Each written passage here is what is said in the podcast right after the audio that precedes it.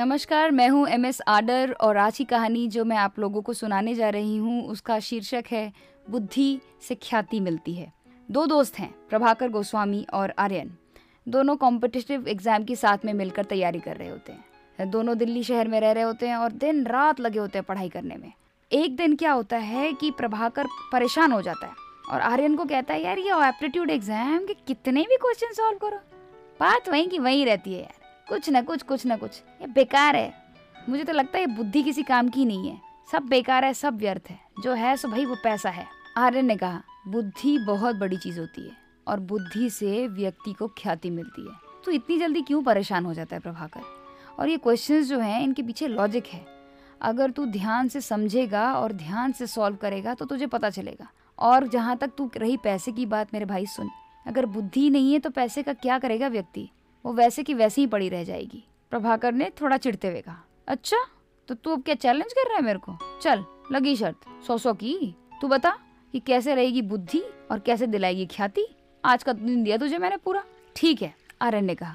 फिर आर्यन ने कहा, आज दोपहर का खाना मैं उसके पैसे नहीं दूँगा और देखते हैं कि मैं अपनी बुद्धि से वो खाना हासिल कर पाता हूँ या नहीं।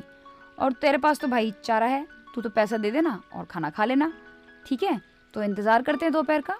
दोनों पढ़ाई करने लगते हैं। शिराज टिफ़िन लेकर आता है। एक्चुअली में अम्मा टिफ़िन सप्लाई करती है प्रभाकर और आर्यन को, और वो लोग डेली बेसिस पे पैसा देते थे और डब्बा लेते थे। आज जैसी की शर्त लगी थी, आर्यन को बिना पैसे के खाना खाना था। अब वो जुगत में लग गया। साढ़े बारह बज चुके थे।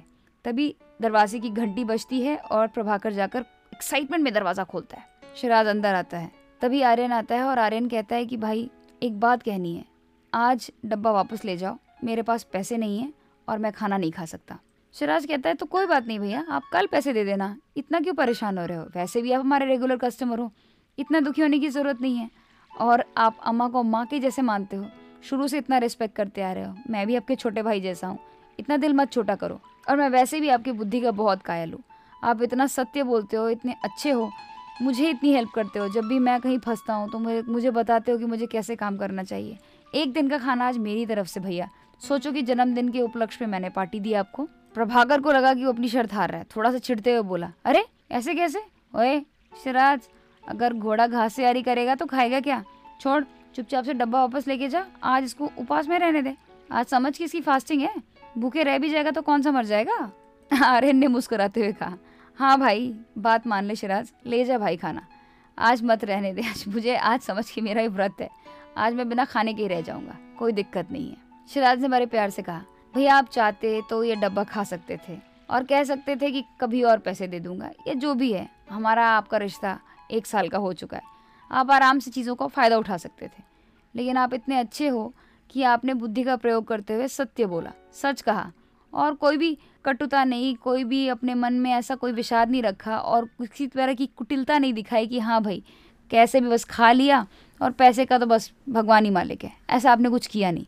इस वजह से मैं आपका कायल हो गया आज फिर से। और मेरा ऐसा कहना है कि आप खाना खाओ और ये खाना मेरी तरफ़ से आपको भेंट रहा।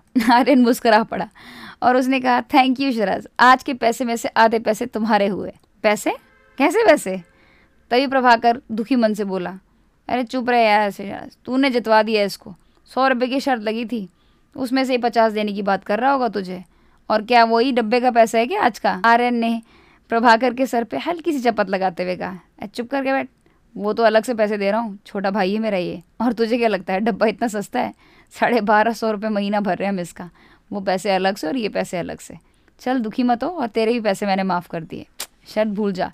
सिर्फ़ मुझे तुझे ये बताना था। देख प्रभाकर, बुद्धि है, उससे व्यक्ति को ख्याति मिलती है और बुद्धि से आराम से जीविका चलती है। इसीलिए दिल पे मत ले।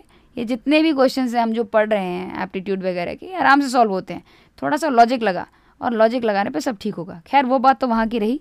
मेन बात ये है कि सराज और प्रभाकर लाइफ में अगर ख्याति प्राप्त करनी है तो बुद्धि का प्रयोग करो और अच्छा काम करो, अच्छे कामों के लिए प्रयोग करो। तो अपने आप ही आप प्रख्यात हो जाओगे। कुख्यात मत होना। सबके सब एक साथ हंस। इस कहानी से हमें बहुत कुछ सीखने को मिला। आज इस बात को हमें गाढ़ बाँध लेनी चाहिए कि बुद्धि का सही प्रयोग करेंगे और बुद्धि का प्रयोग करेंगे, इससे हमें प्रख्यात हो जाएँगे और हमारा नाम बढ़ेगा। इस कहानी को यहीं विराम देते हैं। मिलेंगे फिर नए, नई कहानी के साथ में। आज के लिए बस इतना। Have a blissful life